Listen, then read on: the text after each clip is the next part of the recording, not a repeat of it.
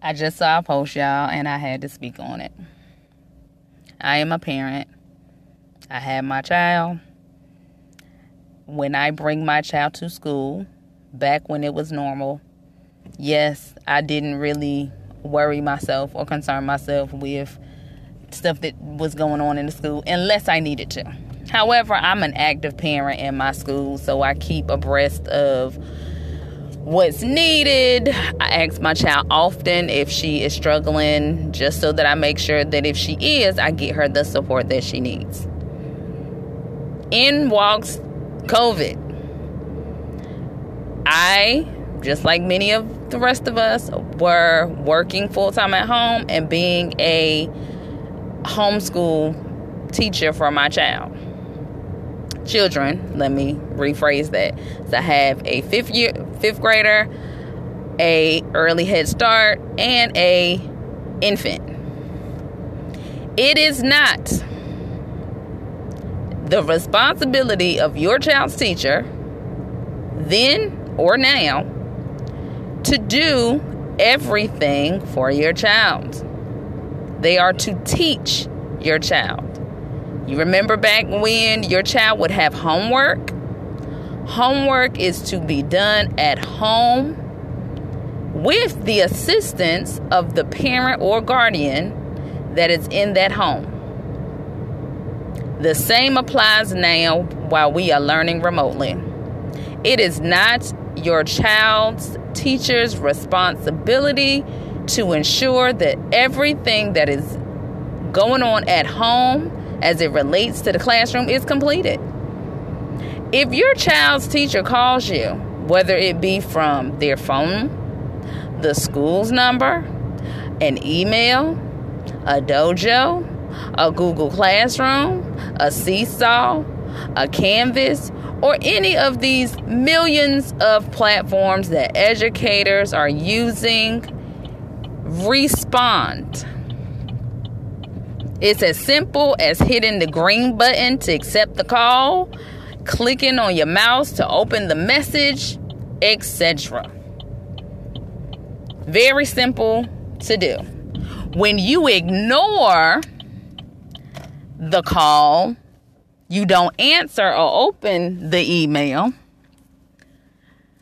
you are doing a disservice to your child when the teacher is trying to let you know that your child has not done an assignment and has not signed on to Zoom, and you wonder when report cards come, or hopefully when progress reports have been given out that your child is behind and failing.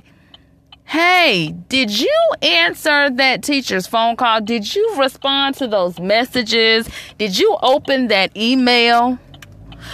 Is your number, your correct and actually working number, up to date in the system? If not, please make that happen. But if you have not done the listed above things that I just mis- mentioned, then you, ma'am or sir, are the issue. The fact that your child is failing is not the fault of the teacher. Because guess what? Back in the day, in the 80s and 90s when I grew up, um, there was a thing called a zero. Okay? And teachers freely gave zeros if kids did not turn in the work. Now, the lowest that grade that you could get on assignments was whatever effort a child put into it. So, if a child did 50% and that's what they made, that was the grade that they made.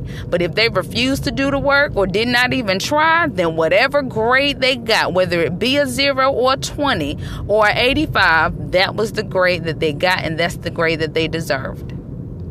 Now, the minimum depending on where you are, is a 50 or 60.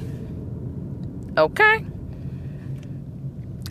Again, not your child's teacher's responsibility to make sure that they are waking up in the morning to get on a Zoom to learn what is being taught for the assignments that they have to do for the day or the week.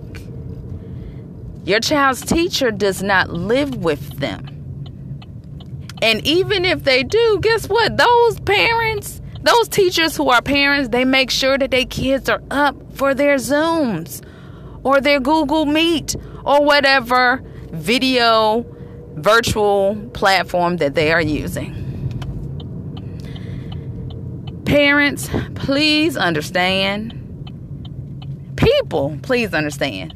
Teachers and educators are doing beyond triple the work to make sure that the kids are getting what they need to be successful.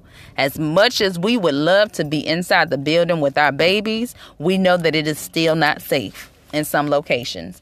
And we are upon winter season, which is cold and flu season.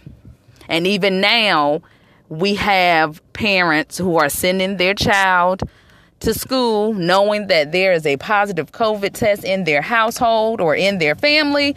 They are sending them to school, which puts you, your child, and us, the teachers, at risk.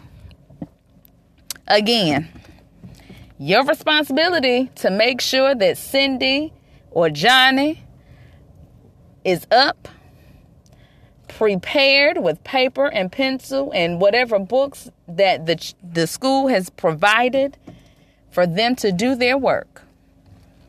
It's your responsibility to get them up. It is your child's teacher's responsibility to teach them and provide them with a, with assignments for them to do. It's also your child's teacher's responsibility to offer additional help if they need it. Ask yourself, huh, have I checked behind my child to make sure that they're not just saying that they have completed their assignments? Am I sure that they have? Have I checked to see if the teacher has contacted me to let me know that they didn't sign on or that they have not completed their assignments for the week? Does my child's teacher offer additional support? Do any of the other teachers at their school offer supports for students who are falling behind? And where can I find that information? Hmm, is my information up to date? Do they have my correct email? Am my is my phone numbers and anybody else's phone numbers that need to be listed listed correctly? How can I as my child's parent, be a true support for my child during this current situation that not only me, but the human beings that are my child's teachers and educators are also going through.